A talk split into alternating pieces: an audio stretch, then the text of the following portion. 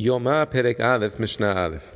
Seven days before Kippur, we take the Kohen Gadol away from his house and his wife, and we bring him to the Lishkat Palhedrin, which is the room designated the Kohen Gadol.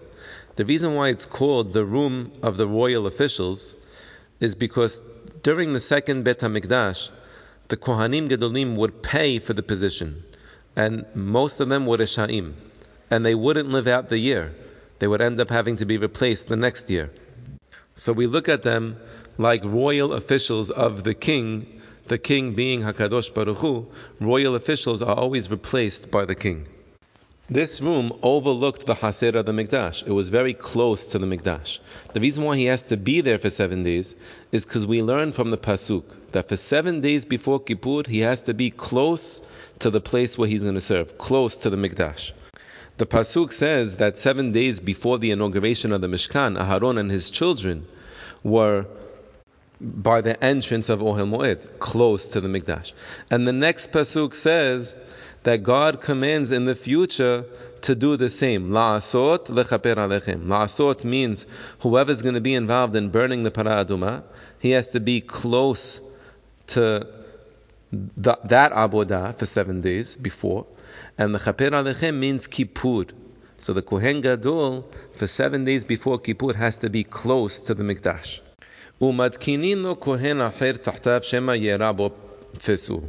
And we also have another Kohen on standby, and we tell him, make sure that you stay tahor, just in case the Kohen Gadol becomes tameh, then you're going to have to take over on Yom Kippur.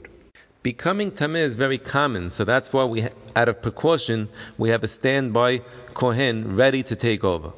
Rabbi Yehuda says that we also have to have another lady, just in case the kohen gadol's wife dies, that he immediately he should have another lady to marry, so that he could do the service of Kippur.